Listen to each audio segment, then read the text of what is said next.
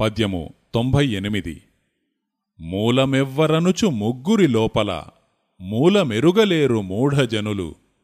మూలము ముగ్గురికి ముఖ్యమయ్యుండురా విశ్వదాభిరామ వినుర వేమ. భావము త్రైత సిద్ధాంతము ప్రకారము ఆత్మలు మూడు గలవు అనుట సత్యము.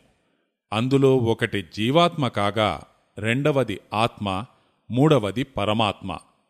జీవాత్మ మరియు ఆత్మలు శరీరము ధరించిన వాటియందుండగా మూడవది ఆత్మ కంటే వేరుగనున్నదైన పరమాత్మ శరీరము లోపల బయట అంతటా ఆవహించి ఉన్నది.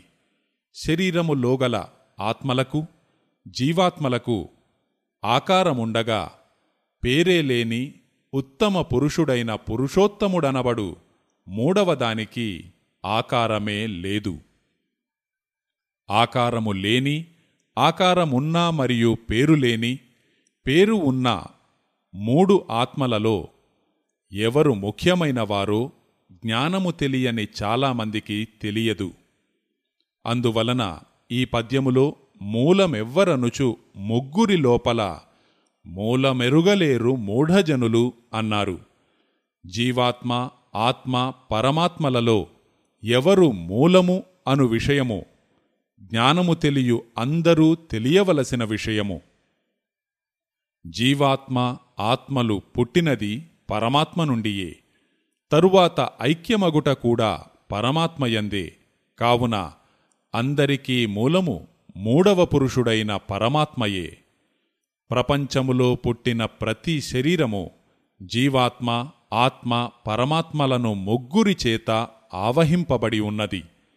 శరీరము ధరించిన ప్రతి జీవి సాత్విక రాజస తామసములనడి గుణములందు నివసించుచున్నాడు. కావున జీవులను వారు నివసించు గుణభాగములను బట్టి సాత్వికులు రాజసులు తామసులు అను మూడు తెగలుగా విభజించి ఉన్నాము. సాత్వికులకు గాని రాజసులకు గాని తామసులకు గాని మూలమైన పరమాత్మయే ముఖ్య పురుషుడు ముగ్గురూ చివరకు మూడవ పరమాత్మయందు కలియవలసిందే.